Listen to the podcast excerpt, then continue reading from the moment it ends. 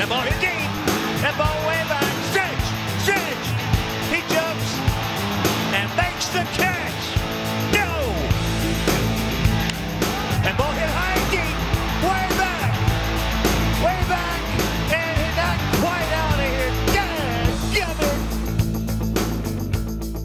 Welcome No! to Burlers Hurlers. I'm your host Dan, and we're joined by other host Don. Today we're going to be talking about spring training to start. We're about two weeks in, three weeks in.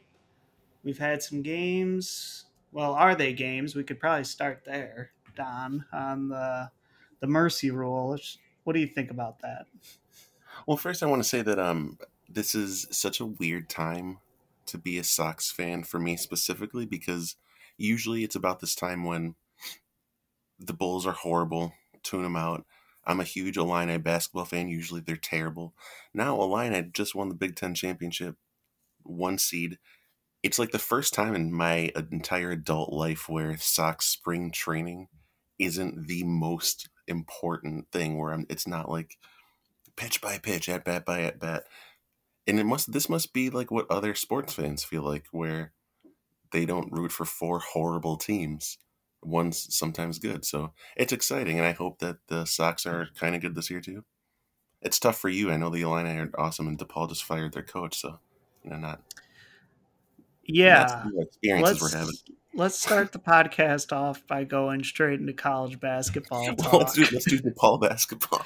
Let's do a quick NCAA five. Yeah, I don't even know why he got fired. I just saw a text that he got fired. I got to Oh, look yeah. into that. Like I thought we just re-signed him a couple of years ago. But I I don't guess know, dude. Yeah, but for the Sox, it's um. I think in years past, I would have been much more frustrated about this rule change. I don't know if you can, can you even call it a rule change, like the giving this giving up on innings, like just ending them with two outs. I think I would have been so much more pissed in previous years when I had zero other sports things going on. But to be honest, this one now I don't mind. Like it makes sense for me oh, if a pitcher goes 25 pitches and you only wanted them one inning, yeah, just like end it. Turn over the inning. Like, what do you think? Does this upset you? I think in the first week it did, but totally cooled down just because, like you're saying, there's other things going on. That more and more games come, you know, are actually played without it. I think there was just a bunch of them that happened for the oh, Sox where it was like directly related to the outcome. It was the start of spring training. You want to see wins. You want to see, you know, how the Sox batters do with runners in scoring position. It's like, nope, the inning's over. So it just seems weird. And I guess where the Sox are, you know, with their record, it doesn't even matter at this point. It's all about how individuals are doing. So really, you can just take away the wins and losses, and I'm fine with that because that's how you should look at spring training. I think the Sox have had years where they're they win a lot of games in spring training, then they're awful. So it it just formalizes the outcome does not matter. We're just watching them train. Well, I know people are also like really upset at the idea that like there's paying fans there. These people spent their money. They deserve to see a game. But you've actually been to Sox spring training. And in my mind, like, am, am I wrong to assume that if you're going to a spring training game, you're not like hoping the Sox win? It's it's you're outside, you're watching baseball. There's a few guys you want to see that game. You know, maybe you're hoping for like your main Mercedes to hit a couple homers or something. But the idea of like a Sox winner in spring training is that important as a paying fan last year? It wasn't for me because it was all about escaping Chicago. It's nice, baseball, sitting around, everything you just said. And it the outcome does not matter. So when they say the pain fans, that, that's all the heat of the moment thing where it's like, oh, we're we're losing these games. It's like, well, you could have lost a lot worse because it's like the team isn't putting their best effort towards winning any spring training game. If they were, the pitchers would be pitching six innings. You know, it it is an exhibition. So Like I, I- think people think I've cooled like, off real, real, real cool on that Oh, because yeah. it's just it's it's spring training. Let's just see some at bats. like the anger seems to assume that there's like paying fans who when an inning turns over prematurely they're like throwing their head on the ground they're like ripping up the program like they just lost a bet at the horse track like these people don't exist. No one's flying to phoenix and like oh man i hope the sox have a three game winning streak. No one in the world is doing that. No no. Not not a you single person in the universe like has ever paid attention to the outcome of a spring training game. No. You're rooting for a few select at bats at exactly. best. so i think we're good with it now that you know reality sets in. Oh yeah. so let's start with any standouts let's just jump right to the things that we care most about for me standout is andrew vaughn performing oh, yeah. pretty well getting a lot of at bats and good good returns pretty much across the board. So I'm excited for Andrew Vaughn having a really good spring. It's kind of proving front office right a little bit. We're not in the regular season. These aren't major league at bats, but it, it looks good. What do you think on Vaughn? He's yeah, like spring training stats generally don't matter. I mean, guys are pretty open about like pitchers are pretty open about the fact, you know, that I might just be working on my fastball and changeup. I'm not even going to throw my breaking ball. So, like, is it really fair to assess the hitter if the pitcher's like saying I'm only two pitches, or batters will be like, you know, this game I'm really only focusing on identifying outside pitches as they come in, off speed, whatever. But that it does matter for guys trying to make a team. Like Andrew Vaughn is trying to make a team, so he's going up there every time, like trying to impress, and he is. Like this, this is a guy who I know he's a first round pick. A lot of question marks. He hasn't played above A ball, and he's probably going to start at DH for a team that wants to win the World Series. Like he had to come out and be good right away, and he's been really good. He's been really, really good. So I was actually looking at stats like more walks than strikeouts. That's that's honestly like the thing I care about most as a baseball fan. Same. Who more walks and strikeouts. I don't care what else you do. That tells me you're like probably a star. Because the Sox, yeah. we, we, never have like Abreu. He'll have like thirty walks and hundred strikeouts. Tim Anderson. Like we don't have someone who's just working the count like that Pujols type. Like prof- not saying Andrew Vaughn is Pujols, but that professional hitter who's just every at bat is meaningful. I, I've been so impressed by him. The walks are big because, like you're saying, we, we don't have a lot of guys who take pitches other than Yoan. And really, you want him to be more aggressive this year. Same with Grandal. Grandal, yeah. too. Like, he'll take his walks, but, like, not aggressive. So, for a guy to balance. Just even to be average at it. Exactly. Is a bonus. Exactly. So, that stood out to me as well. Just surprising. It's like, oh, okay. So, he's not He's watching the zone. He, he's he's been good. He's been my number one. Who's someone that's been impressive for you? Oh, I was gonna go the opposite direction. like someone, I was just like, oh boy, this is not working out. All right. I, I think I, I texted you as it was happening when um Zack Burdi was pitching the other day. Oh, okay, yeah. Like I think I've been very hopeful about him the last year. Like, oh, this kid throws 101. Maybe he's not a closer, but wow, imagine him in the setup. He looks awful this spring. Like so, so bad. The fastball, like velocity's a little down. It's those meatballs. Sliders are everywhere. Like that sucks. The first round draft pick just is a disaster. That's horrible. Was so that, that, a 2018 pick? That was 2016. I think. I think 2016. Him okay. Him and Zack Collins were both first round draft picks in the same year. And that was like right before we started rebuilding. So horrible timing. Like these two prospects, neither of whom are any good at all, just whiffed. And then we started rebuilding with a horrible farm system. So it's just yeah, as bad as Zack Burdi has been, he represents like a larger failure that I would like to not remind myself of. So it's just a kind of a dual bummer there. That almost seems like a different team ago. Zack Collins and Zack Burdi are like the last remnants of. I don't. Some people think Zach Collins is really good. I don't know why. Like people have a lot of stock in him in the Sox fan base. You hear his name a lot, but I'm ready to move on from both of those guys. He's the type like of player that I as the feel like future. Yeah, we've been putting our eggs in Zack Collins type baskets for decades. Just these big, beefy guys who really suck and don't do anything and aren't good and will never be good. But we convince ourselves that they'll be good. And I think I'm, yeah, one year ago, I'd been like, oh, Zack Collins, bright future. I think I'm with you. I think I'm over Zack Collins. I know he's had a kind of a nice little spring. I think I'm over him. He's gonna be on the roster, so Yeah. he'll get he'll get a shot, but I'm just not hopeful on either of them.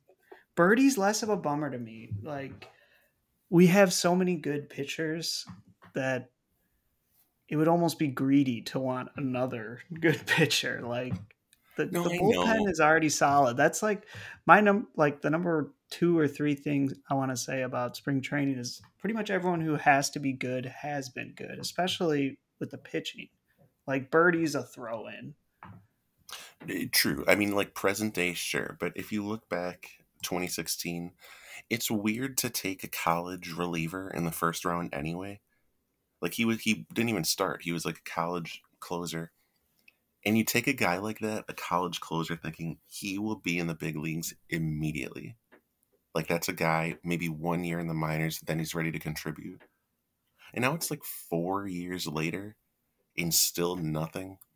So that's why it's a bummer. I thought like, oh, this this year after COVID, he made his major league debut. Maybe he like worked on stuff over the off season, ready to just like dominate spring training, and it was he looked horrible. I'm trying to think of like other. uh Oh, another guy who sucked. I have like a list. All right, you go. I'll go a guy who's good, and you go with two guys who are bad. How about that? yeah, that's a good system. Did you? I I loved uh Laru- the way La Russa set up the Rodon versus Reynaldo pitching uh duel, not duel, I guess competition, where he was open about this is a real competition. I I want to see both of these guys. I don't haven't don't make my I haven't made my mind up yet. It's Rodon versus Lopez for the last spot, and he put him in the same day. Lopez would start, Rodon would come in relief, and Lopez sucked and gave up like two homers, just got Mhm. shelled. And Rodon was like, he was fine. He was like, good, not great. But Rod- if we're talking about guys who are trying to make the team, spring training isn't practice for them. Like they need to be good. That is an opportunity that Reynaldo flushed down the toilet in his first opportunity. He looked so bad.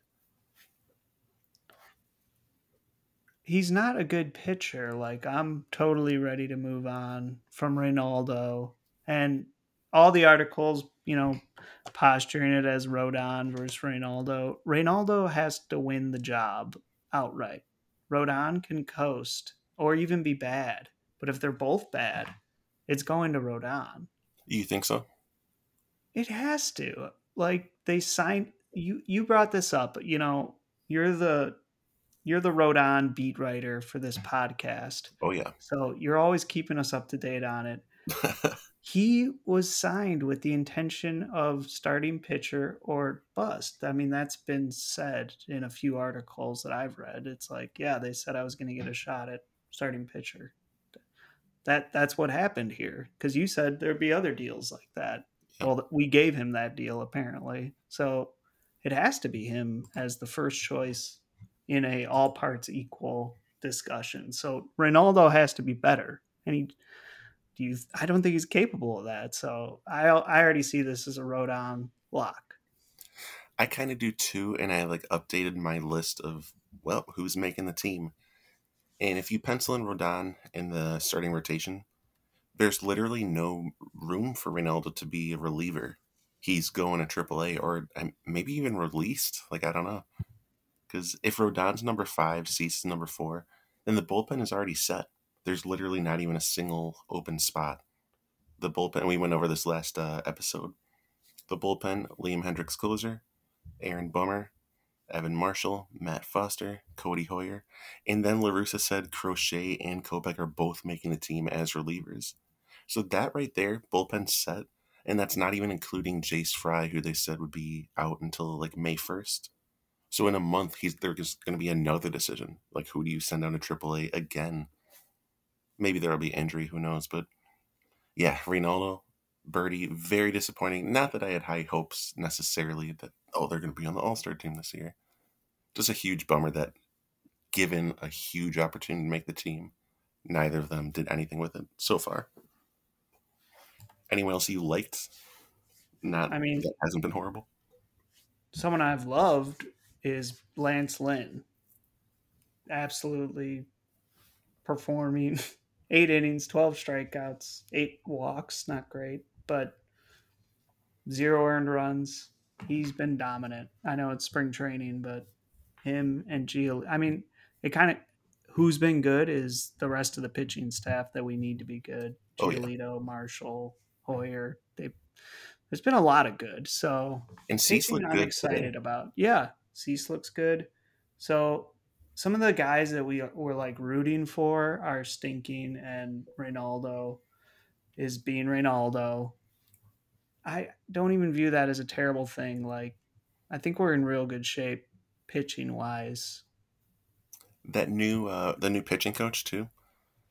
Yeah, So optimistic. I, I don't know if you caught that uh Don Cooper interview a few days ago. Kind of No, like his exit not. interview. Uh I read like a transcript, I think he was on the score or something. Um but they were asking him like, so what do you think, you know, being let go by a team that you've been around for like twenty five years? And he still seemed kind of confused why he was let go. It was like, you know, well, I put had a lot of loyalty to them. I don't, I don't fault them for uh, letting me go, but you know, it'd, it, it'd be nice to still be there. He didn't really offer anything of like, yeah, here's specific pictures that, that I worked with. Like, here's why I should still have a job. Here's what I'm really proud of. It's just like, oh, I don't know. I spent half my life there. It would have been nice to still be there. And I thought that was so telling that like he doesn't really even seem to care about the pitching coach job. He just liked having a job. And this uh, Ethan Katz guy, oh my god, he's like already shortened Dylan Cease's arm motion. He's like already working with Kopech and Crochet, like to do mechanical stuff. Like we have a real pitching coach for the first time in our adult lives. Cooper's been here for over 20 years. It's crazy. So as exciting as some of these pitchers are, like we might not even be optimistic enough, if that makes sense. Like I know it's tempting to think like Cease, if he puts it all together, can be an all star. I mean, what if he wins like 19 games this year with like a 3.0 ERA? What if Kopech is awesome out of the bullpen? What if Giolito takes another step up and just like wins Cy Young? There, there's like another end to this where like we're cautiously optimistic, but we can be phenomenal with an actual pitching coach who isn't 70 and bored. It's amazing how in such a short period of time that the new pitching coach has been here there have been like articles and multiple quotes about like actionable advice and techniques that they're using as opposed to the era before it the don cooper era where you know it's like oh we're working on it or we're trying to add a new pitch. It's like okay well that's just you know grip it's like this he seems like way more professional and Oh yeah. almost like a sports science type of guy as opposed to i don't know an old pitching coach from the i don't know don cooper's background but it just seems like this guy brings another level of professionalism and like message that didn't exist before and it's it's exciting across the board because a lot of the a lot of young pitchers. I mean, they're still you know moldable, and there's some older pitchers who can add their perspective. It's it's an exciting exciting chapter in the pitching because I mean there was just that you know damning article about how horrible Sox pitching uh, Oh god. like development has been in this era of baseball. It's like the worst. Like every other team in the sport has been spending millions of dollars each year setting up this like fancy equipment that analyzes like the spin of the baseball, the the flight path, like NASA physicist type stuff. And we're the only team in baseball where we just have this 70 year old New Yorker's like, well, why don't you try throwing a cutter? Like, what? every other every other team in baseball, if you haven't heard this article, has developed their pitchers by increasing velocity. They they draft pitchers, they bring them through the minors, and all of their pitchers are able to throw harder. The Sox were the only team in baseball where their pitchers lost velocity in development. So I think you're right. Like this isn't just about the younger pitchers. Think about all our like mid tier veteran guys who have never had a real pitching coach. What if Rodon, after all these years, this is the one year where it's like, oh, I can actually start putting stuff together? Because in that one of the articles you mentioned, Ethan Katz, uh, I think within like a day of working with Rodon, he was like, "You have to use your lower half more. You're all arms right now," and it was like an immediate actionable step. And Rodon was like, "Oh yeah, this is so much better." And this is simple coaching stuff that he just hasn't had in the White Sox organization. So there's a chance this staff is unbelievably good, which is so exciting because we're already good.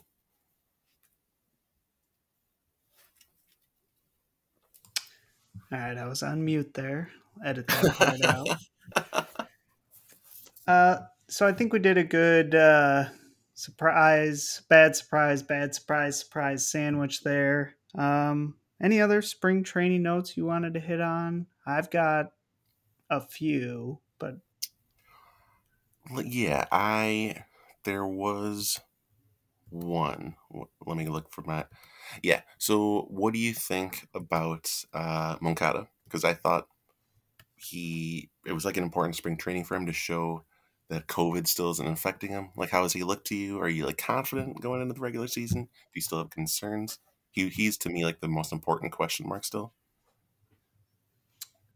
I have concerns just because he came, he couldn't throw a ball for a couple, like a week or so, and you know, I th- is he in the field now or is he still DHing? He's in the field. Okay. I've kind of been out of it the last two or three days on spring training, but I don't know. I, I have the same sort of general concerns you have about Vaughn with with Moncada. Like it's spring, we, we don't know, and he's already been tired, so I, I'm hesitant. I'm I'm looking forward to the year. If he had it, it 2020 was such a horrible year for him that it can only be better. So I think he's doing the right things, but we'll see. Once the regular season starts, whole new question. Uh, You know, they're playing every day. They're playing nine innings. It's we'll see. Give me. I'll answer the question in May. How does that sound? All right, I'll, I'll set a timer to in six weeks to ask. I mean, Mhm. I think like to he has said he feels better. He feels hundred percent. Um, and I'm I'm not one of those people who, who sees athletes like living their personal lives and be like, oh, they should be practicing more. But it will be a bad look after he came out with that music video. He started his music career. You know, whatever. That's great. Good for him. It will be a very bad look if he sucks again. It's like, okay, this is like two lost years from Moncada, and now he's like starting his music career. I won't be one of these people, but people will like dog him all year long for that. Like, why can you spend more time in the batting cage? Why can you do this? So, I think it's just it's such an important year for him. I really want him to have a good spring, and he is having like an okay spring. I just want him to come out in April and just hit like nine homers, hit three seventy. You know, one of those really really hot starts. And Eric otherwise Thames type start where he's Babe Ruth for two months. Oh yeah, and people are doing like Sports Center will have those graphics like Yoan Moncada's on pace for 112 homers. Like, has anyone ever enjoyed those stats? Guys, two home runs opening day. Whoa, Oh, yeah. 320. It's awful.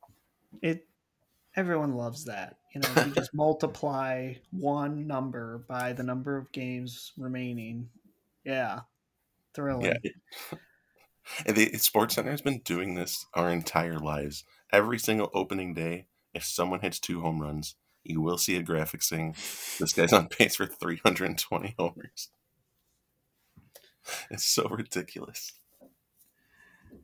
all right um another spring training topic tony la russa i i know you know there was a lot of hubbub about the signing but i i think he's been pretty good in spring training, like as far as his quotes and the lineups we've been seeing, how people like the schedule for the pitchers, and I, have I've been a fan of how he's been running camp.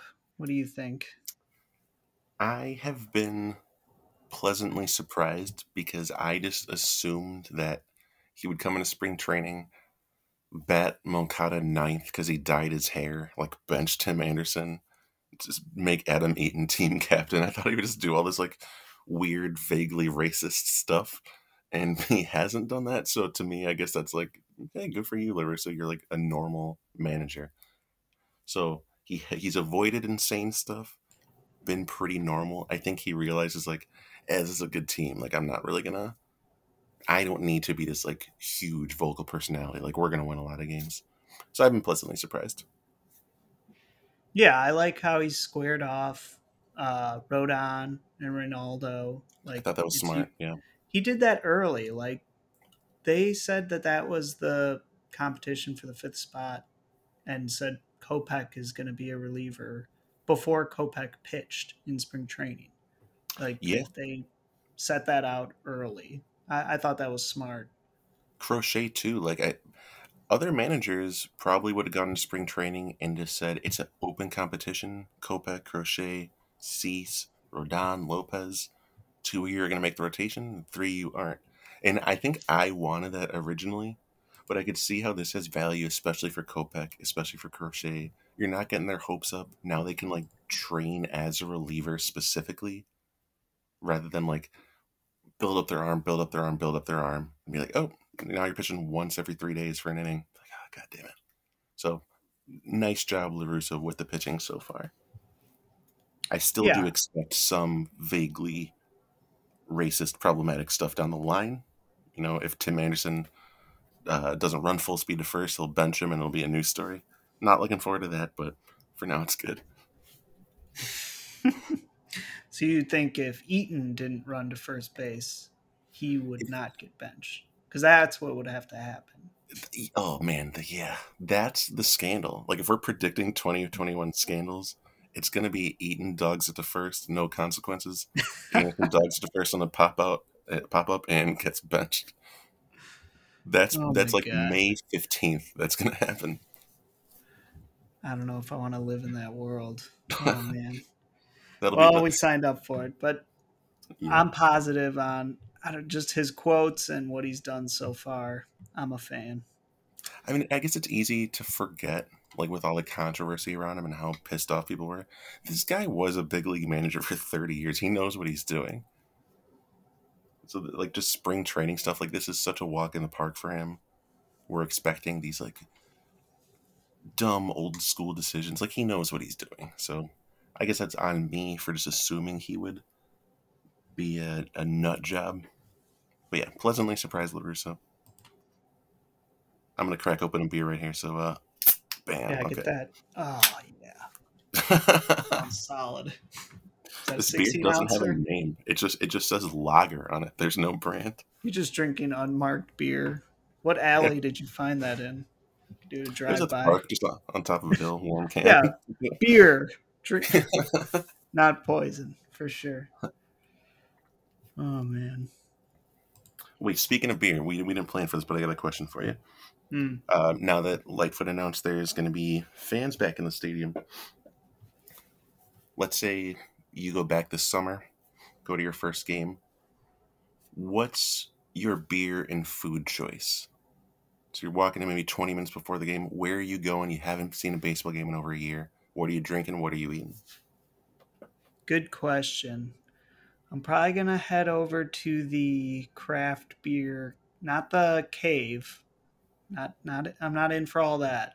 Just yeah. looking for an Oberon 16 ounce can. And what am I eating? What inning is it? Are we sitting down or is this the dinner meal? Oh man, that's a because so I'm going hot dog before the first inning. Obviously. Right. Hot so, dog yeah. beer before the game even starts. I guess I didn't even clarify because that's assumed. You're having a hot dog and you're having a yeah, beer before okay. the game starts. Yeah. Because if it's well, one, I'm probably going to go hot dog just because, you know, it's like, all right, all right, hot dog. Yeah. But let's say but, like fifth inning, you know, Fifth inning, Yeah. What are you getting? Cuban sandwich in the. Oh, you go with the Cuban? Is that the third base side out the Yeah. outfield there? Minnie Minoso's like Cuban hut or whatever it's called. I don't think it's called that, but I mean, it is now. So true. The, that's the ballpark. but uh, definitely going Cuban second, and I, I may have a third hot dog. I mean, this is my first game back. I'm going big. Yeah. But have you heard? the, Have the you bookend hot dog, that's common. Some you, there's not always a Cuban in the middle. Do you do you usually get two dogs at a game? Oh yeah. Oh man, yeah, I haven't done. I'll, I mean, I'll do a dog to start, and then you know what I've been into lately at the game is the elote stand. Oh yeah. I've never done that before, like a couple years ago. It's so nice. It's like so different. So I think that's what I'm doing. Dog, elotes. But my beer, I'm going for the uh, Modelo on draft. That's what I've been getting like the last four or five years. That huge on tap Modelo in the right field corner. In that like Comcast zone where everything is sticky. It's That's a solid my beer. pour. That Oh, yeah. giant beer. Oh yeah. It's humongous. And it's too big because everyone spills and that, that entire corner is sticky. Like they've never wiped it down since they built it. Why would they? Yeah, I guess that's a good point. Yeah. Easy over there. That's generations of filth. Um, Okay. Let me give you someone who's disappointed me. Is Gavin Sheets. I I was hyped for at least uh, you know, a somewhat a showing. He's given very very little little to nothing. So that I, I was excited and good luck to him on finishing out spring, but it's not looking like he's getting a roster spot anytime soon. He's got one hit, a few walks, so good, but uh not impressive for Gavin Sheets with the .67, 222, .067. It's it's disappointing because like as inconsequential as he is right now, I don't think it was out of the realm of possibilities for him to make the team. You know, the bench isn't set. So if he came out and he like hit five homers this spring, just hit four hundred, tore the cover off the ball, and Adam Vaughn or Andrew Vaughn was like not very good. I, I think there was a universe in which the Sox would have had to say to Andrew Vaughn, "Look, we have to send you at start you at AAA. We have to." And for Gavin Sheets to make the team, and it just didn't happen. But once again, I think like you are you care more about Gavin Sheets' career than anyone without the last name Sheets. So I, I uh, admire your commitment to monitoring Gavin Sheets' ascendancy to stardom. I'm in it. I'm in for the updates. I subscribe to these updates, but I'm bummed for you that it just hasn't happened yet. Yeah, when you said that, I was like, man, that's such a demeaning comment to so many people. And then I thought about it and I was like, it's probably pretty close to accurate, though. I'm at least in a very small pool of people. You- I mean, it has to be like 98th percentile of Gavin I Sheets fandom. It's a it's a sliver, but it's a place you want to live. It's a place I live. I mean, if he if he hits, if he makes the the big leagues and is awesome, that's a good claim you have. Like I was the only Gavin Sheets fan in the city of Chicago for years, and I deserve Yeah. some credit. I saw Gavin Sheets do an acoustic set at uh, Ginger Man. It was on What? Tuesday. No one was there. I was the only attendee of that concert. Oh, that's awesome. I would assume he made pretty terrible music. well, you weren't there. Yeah, I guess no one else was too. um, yeah. But to respond to one thing you said there, I think it would have taken a enormous spring by Gavin Sheets to supplant Andrew hmm. Vaughn. Even if Vaughn, if he did what he did, which is really well, I don't even think Gavin Sheets like batting 500 with five home runs would put him over Vaughn. Do you? I think Like, they've already like said Vaughn's next. Like that's the plan. Like I a think- hot two weeks from Gavin Sheets. Is that really gonna throw everything in jeopardy. Like if you look at the prospect ratings, Vaughn is the better player. So oh, for sure, to be better yeah. for a month. Well, that's that's an outlier potentially. I I don't see any world where Sheets made the roster. I just maybe he was on the short list. He's further down on the list because of what he's done. I mean, I don't think the Sox were like looking for a reason to leave Andrew Vaughn off the team, but I think they would have seen it as kind of beneficial if Vaughn just sucked for a month in spring training, hit a buck twenty. They would have said like, send him AAA, manipulate his service time for a year, you know, do that whole thing. So I don't think they were like they. I, I think they want him to be on the team. I think they want Andrew Vaughn to start at DH opening day. But if he was a disaster in spring, I think it would have been defensible to send him down. And I think like Gavin Sheets, he's not that young anymore. At some point, you have to see is he going to be a guy who can like play the outfield, play first base? Is he going to be someone who has a future as a bench bat in this organization? Why not try him out in April while we manipulate Andrew Vaughn's service time? So that uh, that's like I think that was like a fifteen percent possibility and clearly it hasn't happened because Vaughn has just been a superstar. So, so you think the Sox would entertain a service time manipulation scheme? Are teams still doing that? I, I don't even think the Sox the, haven't done that in the past, have they?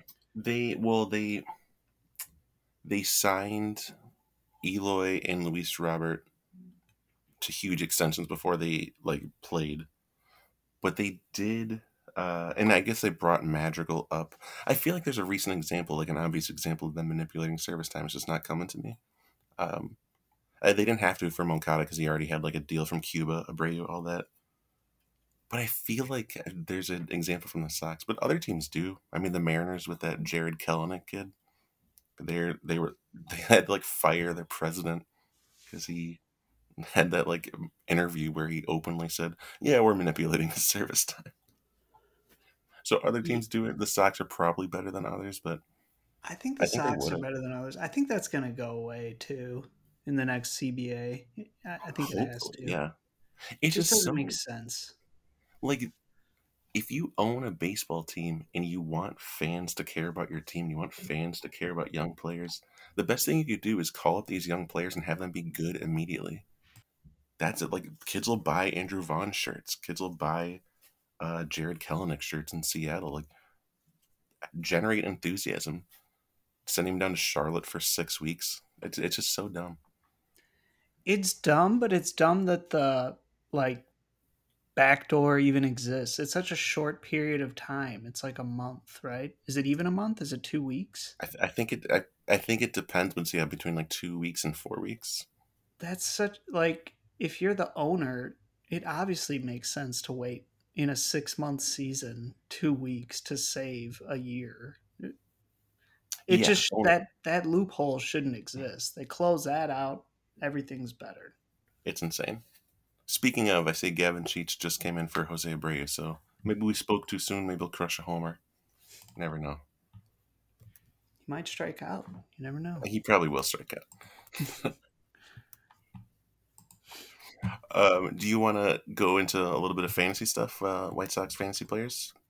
Now that people are probably doing their drafts in the next week or two. Yeah, yeah, let's do that. I I want to. Uh, you know what? I'll save this for the end. I have a correction. I'll just do it now. Gavin Sheets and Micker Adolfo. I praised their power rankings on their rookie uh, prospects on MLB.com. They're actually much lower than what I said, so they're not that good. as it turns out. I think I claimed they were both 70s or something. It's like 40s or 50s. So correction there.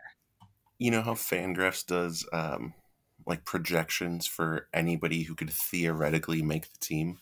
So not just like the starters. They'll have like 50 players. They'll do projections for an organization. They have projections for Micker Adolfo where he is supposed to have negative two war this year. I didn't even know that was possible to be that low. And in like not that much playing time. Like they're projecting him if he were to get called up to be one of the worst players who have ever played the game. That is not exciting. Nothing to be excited about there. I yeah. it's hard to like keep projecting a negative two WAR because you know you wouldn't be playing if that was your yeah. performance. Yeah. We I don't project him to get benched quick. Yeah, no, no one would be allowed to get a negative two war. I guess Pujols probably did the last couple of years because, like, what else are we gonna do? Bench this Hall of Famer, even though he's fifty. He's not horrible? that bad. He had a couple of seasons recently where he was like really. I think last year he wasn't horrible, but he's been pretty bad recently. I mean, he's also like Okay. four years We've older. got a negative two WAR on record. Don with the stat knowledge, 2017. Wow. Was it negative two? Yep, right on Oh, the dot. Nice. Yes, Mhm. that's awesome. I'm so happy. His net WAR on the Angels is negative. That That's a- sucks. if you look at his career, like that, that has to be the worst contract of all time. Ooh, is it? Actually, it's a little bit above positive. It, it's like- definitely one of the worst contracts. Dollar per WAR. I'd say Oh, it, it has to be the, the worst. Yeah, that nothing could even probably come close. It's crazy. Yeah, they've gotten like one WAR out of the deal. In like eight years. Yeah. No, like like ten years, right? 3.3, 0.5, 2.7, 1.6, 0.8, negative 2, negative 0.3, negative 0.5. God, Yeah. that's amazing. We're never gonna see that again. No. Well, we might. I mean, these crazy long contracts in baseball now. Yeah. What did Springer get? 10 years? was it? No, I thought it was like six, like six, Six, one yeah. or something like that. Yeah. All right, let's get into fantasy. And we're going to talk about head to head rankings because I pretty much exclusively play head to head. I think you do as well. Yeah. I, I know Roto is technically more popular. Uh, but Is it? That's what I read. Like, it's the most, you know, generic format. But I Oh, don't know anyone who plays Roto. No. So don't know what to say about that. So let's get started. And what we're going to do is we're going to look at the fantasy rankings, start with the top 100. And then if we have time or want to talk about anyone outside of that, we can. But who would you say the number one Sox player in fantasy is? Probably Giolito. Am I wrong in that ranking? Is Gio- we are using the CBS draft kit right now, which was published last week. And yes, it's Giolito at number 18, $35 auction value. That's in a standard $270. Uh, wow, that much. budget. And uh, 21.6 ADP. So Giolito, top prospect or top asset from the Sox. And I think that makes a lot of sense. Starting pitching is a scarce category. Um, he gives you strikeouts, innings pitched, wins, low ERA, everything you want. So that makes perfect sense. Are you targeting Giolito or do you have him as a keeper in any leagues? I am trying to trade for him in our league. Uh, I'm going to pester Jason probably every few days with horrible deals until he gives in. Um, but yeah, I really, I really want him, and he's being kept in our league for I think maybe like eighteen dollars. So I mean, he's on such a bargain deal. I'm gonna have to give up a lot. But yeah, I, I love Giolito this year in fantasy. I, I like really, really want him. Yeah, definitely ranked right where he belongs. High high value pitchy. He's ahead of Max Scherzer and Aaron Nola, and behind Yu Darvish in pitchers. He's behind Darvish, really? Yeah, they have Darvish at him. Damn. Two dollars more, and he's Who's second?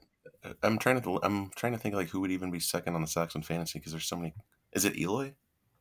It's another pitcher, Lance Lynn, twenty seven dollars, thirty eighth ranked, fifty sixth average draft position.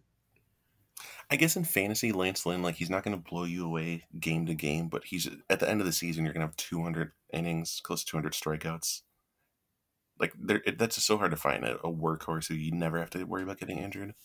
Absolutely. I mean, it's all about pitching scarcity with these high rankings. Like, if you're doing top 100 players. These guys, Lance Lynn's probably a bit lower, but it's you know you want pitching.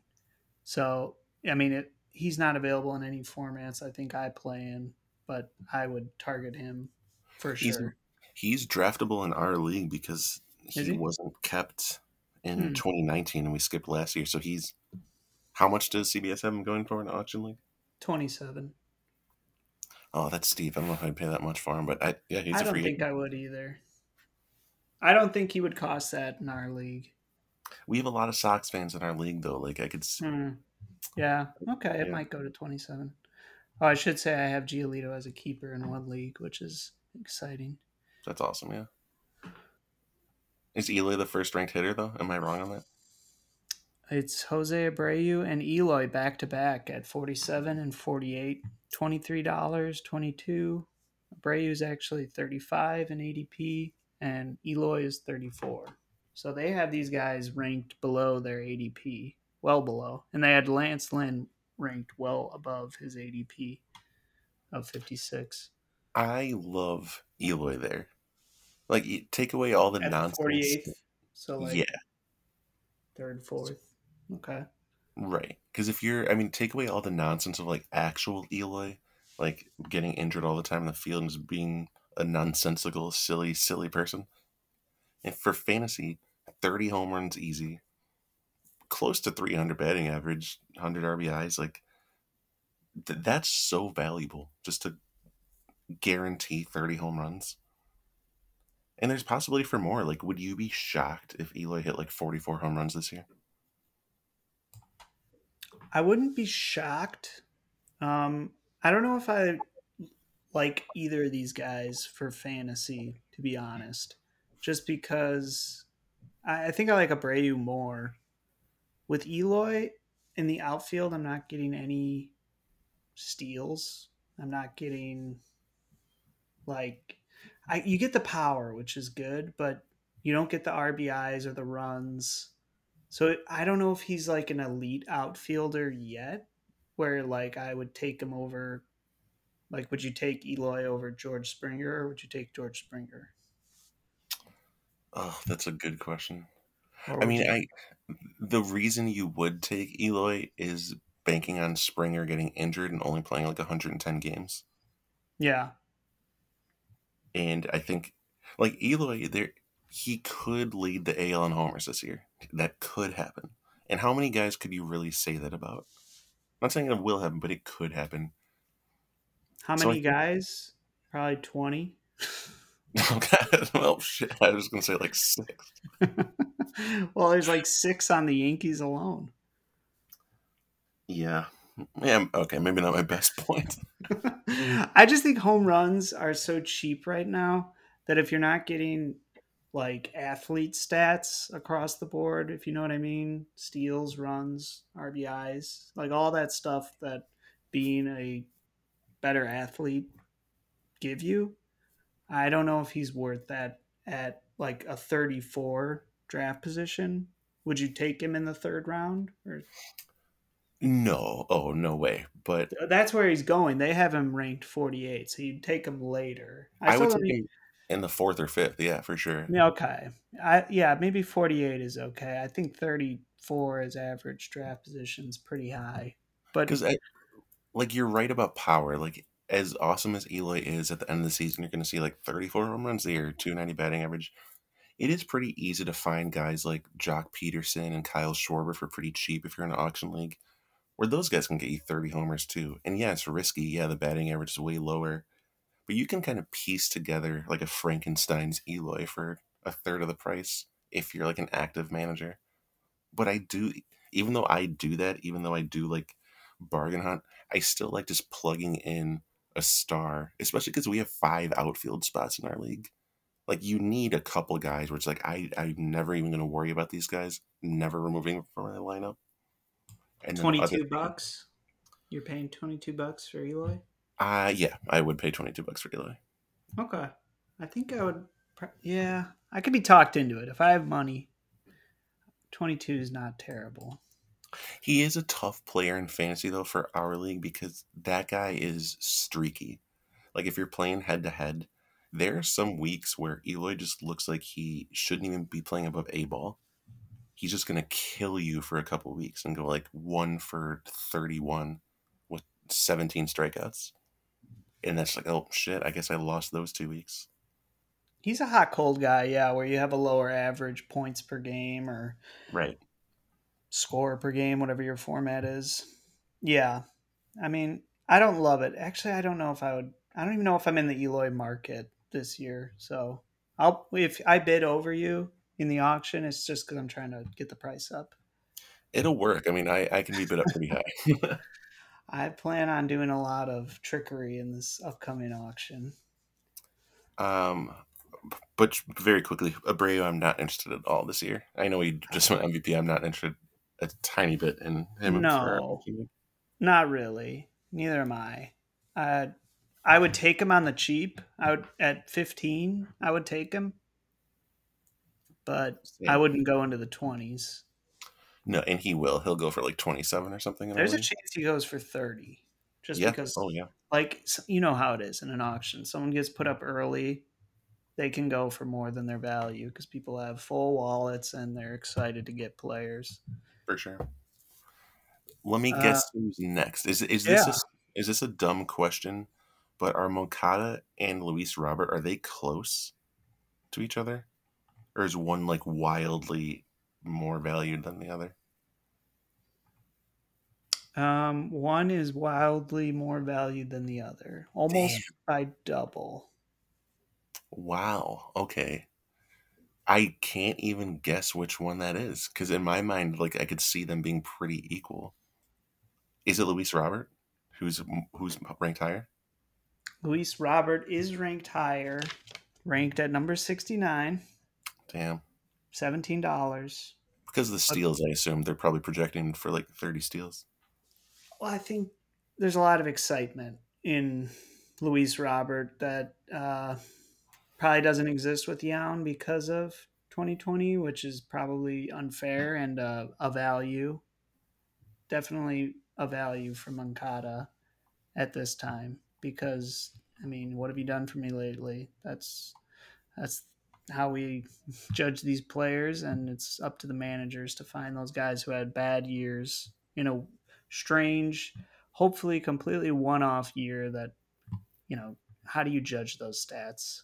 So Well, before we get into that too much, though, let's not skip Tim Anderson at 52 Oh, he's ranked twenty-one higher than them. dollars, forty-seven point four ADP, and I would even say that's an undervalue. I would I would pay up to twenty-five. I think for Anderson, maybe twenty-seven. I you yeah, I am not there with you. I love Tim Anderson. I keep getting proved proven wrong by him every year, and I don't think I'll ever learn. I think every year I'm like, it's gonna come crashing down. He'll hit 250 with like 11 homers, and he's always a star. So I think this He's year, been better every year, literally like every year, three years in a row. Yeah.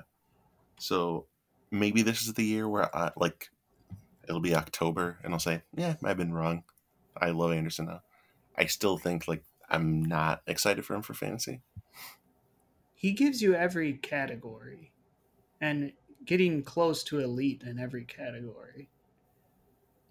I mean how yeah, if if a guy hits three thirty with like twenty homers and twenty stolen bases, that's unbelievably valuable. Right. I mean, that's why of all these guys, hitters that we've talked about, I would overpay the most for Anderson just because I don't know. I love having him and he always shows up. He has huge games, huge weeks. Uh, I'm a huge fan. So, any format, I'm targeting him. Yeah, I'm not I will bid him up for you. I'll reverse It's that. crazy to me that you can believe in Yoan constantly like oh this will be the day that he puts it all together but you can't get behind tim anderson who has been good every year I mean, that's why I never win. I literally never win because I I have all these lottery tickets, two of which paying out eight are disasters, and I'm just always high upside, and it never works out, and I never learn, and I'm never gonna win a t- title because I never take Tim Anderson's, and I always take Yoan Moncadas. let's talk about uh let's let's do Luis Robert and or Robert and uh Yoan at the same time because you have both of them in I do the league both, we yeah. play together, so we can cover both of them. So how much do they have Robert going for? Because I'm I'm Seventeen bucks. oh that's awesome because I can keep I'm keeping him for like six I think so that's terrific. What about Moncada? How much do they have that going for? It's like eight bucks. Eight bucks. Really? Oh wow. Because I can keep him for eighteen and I think I was going to, but that seems like it would be a terrible idea. It's up to you. I would not, just because I'd rather put him on the block, and I would pay up to eighteen to buy him back. Like nothing Yeah. lost. I But you guess that's can probably get him cheaper. like having there's said no way that, he's going for like twenty. I'm going to bid 17. If you put him on the block, I'm going to bid 17 and I'm going to f- No, no, no, I'm going to bid 18 and I'm going to make you pay a dollar more. That is such a dick move, but it's the because I will pay 19. So you're absolutely right to do that. Oh, damn. Yeah, I would do the same thing if I was you. it's kind of crazy. M- Moncada's $8, Kris Bryant's $10. Like I would take a chance on any of those guys. They've fallen because of 2020. There is, I mean, that's crazy that Kris Bryant is that. There's no way that he's ever going that low in any league across the country, let alone in Chicago. You're going to have to pay $20 for Kris Bryant. It's absurd. Ten dollars, Yeah. His his ADP is one fourteen right now. I guess his national value is way down. So that means in in like snake drafts, that means he's going in like the tenth round. Yeah. That's crazy. Wow. Well, third base is loaded. It always is, but I mean, if you're talking like who can hit 30 homers with 100 RBIs and a 300 batting average, in a free agency year, like Kris Bryant, this is last year before free agency. He's gonna want to put up a huge year. Like, oh my god, I'm I'm gonna take Kris Bryant in every league if he's that cheap. That's crazy. Do you know who where they have him in the top ten? CBS. For third baseman, Yeah. is it like seventh or something? He's not even listed. That's bananas. Oh my god. That's crazy. Wow. I'm gonna take Moncada and Kris Bryant and put one of them at corner outfielder. Or corner infielder. I can't read. Um who's after let me let me look. Is I assume Grandal is next? Liam Hendriks, ninety one. Oh, closer. Yeah, all right. Thirteen dollars, sixtieth. His ADP is sixty. Wow. So he's one of the first closers off the board then. I would bet he's probably the first. Yeah. I mean I guess Uh, yeah. Josh Hader. We got him. Well, Hader's 56. Yeah. Okay. I have no interest in any closers this year. I'm going with a no closer. Spend no more than $5 on a closer. In our league, that's the move because with holds, like holds get you a little bit of value. Holds get you a few points. There's no reason if you can get guys who relievers who strike people out and who get used a lot. There's no reason to spend like twenty dollars on a closer, even like ten dollars on a closer. It's pointless. They're going to give you stats, but those stats you can stream. You can Oh, stream holds. And if sure. you have, like, think about if Hendriks is 13, he's probably going to actually go for like 15 in our league. If you don't spend 10 extra dollars on a closer and you just get nothing but guys in the 10 to 20 range and a bunch of setup men, then you've got more money to spend on better positional players and starting pitchers that you need that don't exist on the streams. It is such a bummer though to like stream for holds. Like we've all been there. It's like, oh, I, I could really use 20 points this week. So I'm going to pick up this lefty on the Nationals. And then he gets like one inning, zero strikeouts, couple hits. And you wasted one of your few acquisitions on the year on this guy who just got you two points. It is such a bummer. So there's the value in getting Hendriks where you know he's going to be used all the time, probably get 100 strikeouts. I will not be drafting him though. Traditionally, I like to get one or usually I go two good closers, but it just hasn't been working for me. So that's why I'm I'm shifting shifting mentality. I'm spending more money on premier starting pitching and For sure. position players. I mean, Oh, outside of that, you asked when Grandal is. I think Is he next? No, well, Moncada's next. Yeah, but after he's next after Moncada, yeah, Right. at one fifty three, five dollars, one twenty ADP. Five bucks only, that's that's awesome. Yeah, it's a deal. I mean, a catcher For who a can get you seventy-five walks and like twenty home runs, that's amazing. I think availability is built into that. Is he Buster Posey now? I mean, how bad is it? It is, eh, man. That's a good point because La Russa has been very careful this spring talking about Grandal. Like he said, well, we're you know we're gonna ease him in.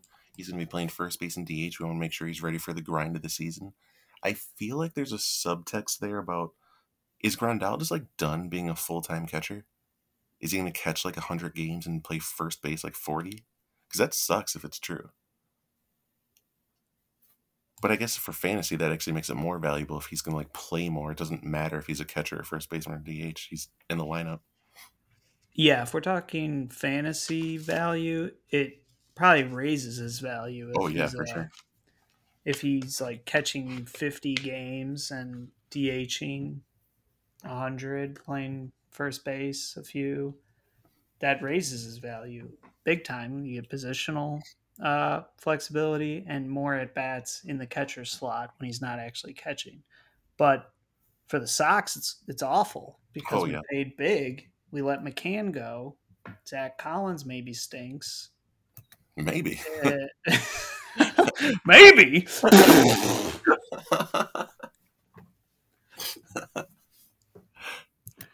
um, So At that price, though, if you're I- a fantasy owner, love it, love it. But Sox, that's a bad sign. Yeah. five dollars, and I don't know. I never really loved that deal, and I'm loving it less every day. I still love it, but I'm ready to turn if my suspicions are true that that there's some injury, age related stuff that where Grandal is going to be a full time catcher less and less like right away, and that's a depressing reality. Is uh, What- going back to It wouldn't even be depressing if they would just stop saying, "Well, we signed someone, so we don't have to sign someone else." We just keep signing people. Yeah. It can't be an excuse. That's my fear. Is like, Right. oh, we signed Grandal, so that's that was our move. It's like, well, you need many moves. Look, look around the league. Yeah, like the Cubs signed Hayward, and that contract sucked, and they weren't like, "Well, sorry, Chicago, we gave it a shot." No, they signed like five more guys. They said they gave 150 million to Darvish. Is um, is uh, D- Dallas Keuchel next? He is next, two spots below, one fifty five, five dollars, ADP one eighty. He So they have very, him ranked above his ADP. I mean, that's a he's a very boring fantasy guy because he doesn't strike anybody out.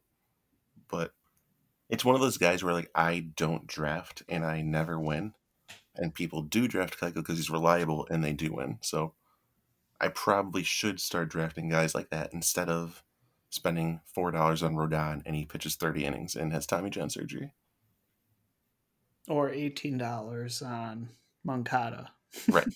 Which I will. I mean, I'm keeping him.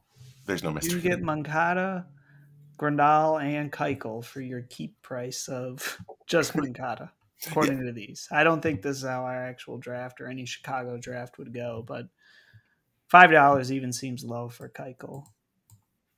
I think he would Yeah. go for like ten. I mean, he won the Cy Young a few years ago. Like he's he was awesome last year. You're able to. Yeah, I guess it's availability that limits him more than anything. and just like in a in a league like ours, a points league, he's probably never really getting you more than thirty points a night a start. So it's like nineteen points a start. Like yeah, there's value there, I guess, but it's not super exciting. If I can get either of these guys for five dollars, I'm jumping all over that. Oh, for sure. For but like, are you paying eleven for Keuchel? Then it's like, oh boy. No, Well, maybe ten. Yeah, actually, I could be talked into eleven. Okay. Well, I I mean, I think he's like a top thirty starting pitcher, don't you? It depends. I mean, he he's like a very high floor and a very low ceiling. Mm-hmm. So it really depends. It's just like he relies on luck. Like, are some of those ground balls going to be uh, snagged by Madrigal, or something that them going to go for singles? Like that's how a guy like that makes his living. Yeah, So it's that's so hard to project. Next on the list is Nick Madrigal at one ninety. Oh, Two really? dollars, two eleven ADP. Wow. So they also have him above his ADP. I love Nick Madrigal in fantasy, and especially in our league where the rosters are just humongous, and you just need guys who play every day, who aren't going to kill you, who aren't going to put up like negative points. Madrigal, he's going to get a hit every day. It's going to happen. He's going to go one for three, two for four, get you six points, ten points, a couple singles, a run. That stuff matters in our league. To just have guys who don't kill you surrounded, or to have stars surrounded by guys who don't kill you. So I think, Yeah. yeah, I'm He's going to hard. contribute in pretty much every category other than home runs and like extra base hits. He'll he'll give you value. Oh yeah, Runs for sure. Uh, is he going to steal bases? What's the story there? he. he- So in the minors, people said he was fast, and people said he was a good base stealer. But if you look at like his numbers, he gets caught stealing a lot, and I think he is fast. He's just like so short that even if his legs are moving really fast, they're not covering a ton of ground. So he might get like 15 stolen bases, but get caught 13 times. So for fantasy, it doesn't matter, but in real life, like they're probably not going to ask him to run that often. Interesting. Yeah, I like would for two dollars. I would take him easy. Oh, I'd take it for 10. to backup or just ten. Wow. I, I'm such a homer. I, yeah, Yeah. I love Nick Madrigal. All right. So I'll bid him at nine. Yeah, I'll, I'll make you keep them, and then he'll go over. This whole segment is just for me to sabotage Don's right. draft, which is Right. coming up this week. That's all we're doing this for. Is it, they only did the top 200 for CBS, or do you have the entire rankings? I've got the top 300, and there's only 300. two names left. Okay, let me see. So I assume, I assume Andrew Vaughn is one of them. He is one of them. I probably a dollar, right? Like he's such a question mark. One dollar. Yeah. 241 rank, one dollar, 313 ADP. So they have him uh, like 70 spots up of his ADP. Oh wow, yeah. I and then get- the other one's Kopech at 263, one dollar, ADP 273. So a little bit above. I mean, drafting Kopech this year is tough because he's they're gonna limit his innings, and you won't really know when he's pitching. So, is like once a week pitching three innings is that really valuable in fantasy? Even if they're three good innings, like that's not really that good. So between these two guys in across all formats, I would take Vaughn in more than I would take Kopech, exactly for the reason you're saying. You don't even know when he's going to be pitching or in what capacity. You know Vaughn is going to be playing DH pretty much day one, day 15.